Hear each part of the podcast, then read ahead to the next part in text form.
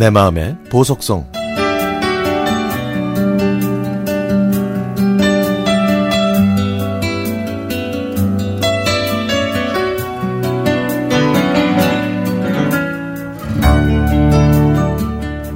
도깨비 가마솥을 사고 나니 제일 좋은 건 바로 맛있는 구운 고구마를 언제든지 해 먹을 수 있게 됐다는 겁니다.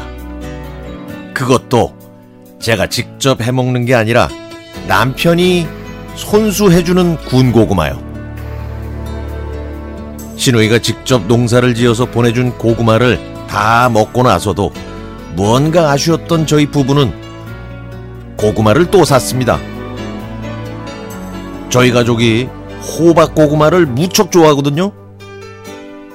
오늘도 퇴근한 다음에 미용실에서 머리 염색을 하고 조금 늦게 집에 왔더니 구운 고구마 냄새가 온 집안에 퍼져서 제 침샘을 자극했습니다. 이제 막 구운 고구마를 꺼내 반을 자르니 샛노랗게 익은 고구마 속살이 어찌나 먹음직스럽던지 앉은 자리에서 두 개를 시원한 동치미 국물과 함께 뚝딱 해치웠죠. 맛있게 군 고구마를 먹고 있으니까 갑자기 어릴 때 제가 저질렀던 일이 떠올랐습니다.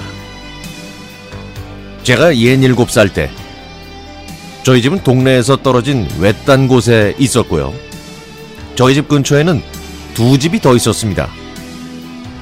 한 집은 삼남 일녀, 다른 집은 저희 집과 반대로 일남 오녀였는데 두 집에는 저보다 한 살 어린 동생이 한 명씩이 있었고 두 살 많은 언니가 한 명씩 있었죠.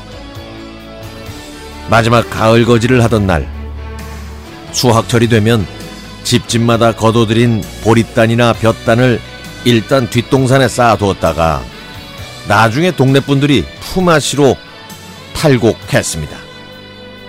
그날은 동네 어른들이 모두 논밭으로 나가 집안에는 아이들만 놀고 있었죠. 옆집에 사는 동생들이 저희 집에 와서 같이 놀다가 배가 고파서 고구마를 구워 먹으려고 고구마와 성냥을 챙겨서 뒷동상으로 향했죠.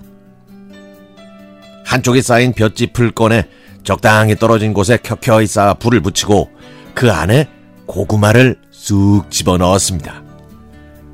저희는 맛있는 구운 고구마를 잔뜩 기대하면서 고구마가 익기를 기다리고 있는데 갑자기 불꽃이 살랑이면서 옆에 쌓여있는 볏짚으로 슉 날아가는 겁니다. 그리고는 휘리릭 불이 붙고 타다닥 소리가 나기 시작했죠.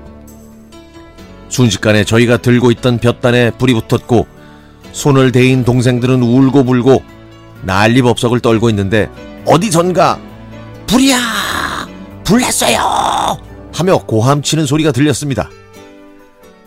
불길은 순식간에 활활 타오르면서 바로 옆 볕단에 옮겨 붙었고 새빨간 불꽃이 너울너울 춤추고 있었죠. 그날 저는 제 인생에서 맞아야 했던 매를 모두 맞았고요.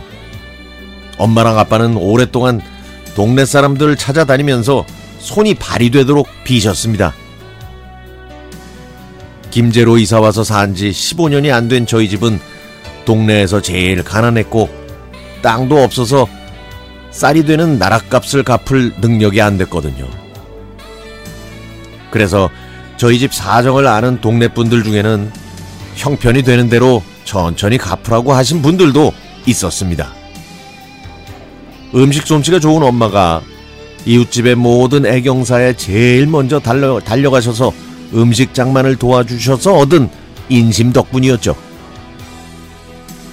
고구마 한번 구워 먹으려다가 남의 집에 귀한 나락을 다 태워서 생계를 어렵게 만들고 또 그것 때문에 저는 오랫동안 동네 어른들의 눈총에 시달려야 했습니다.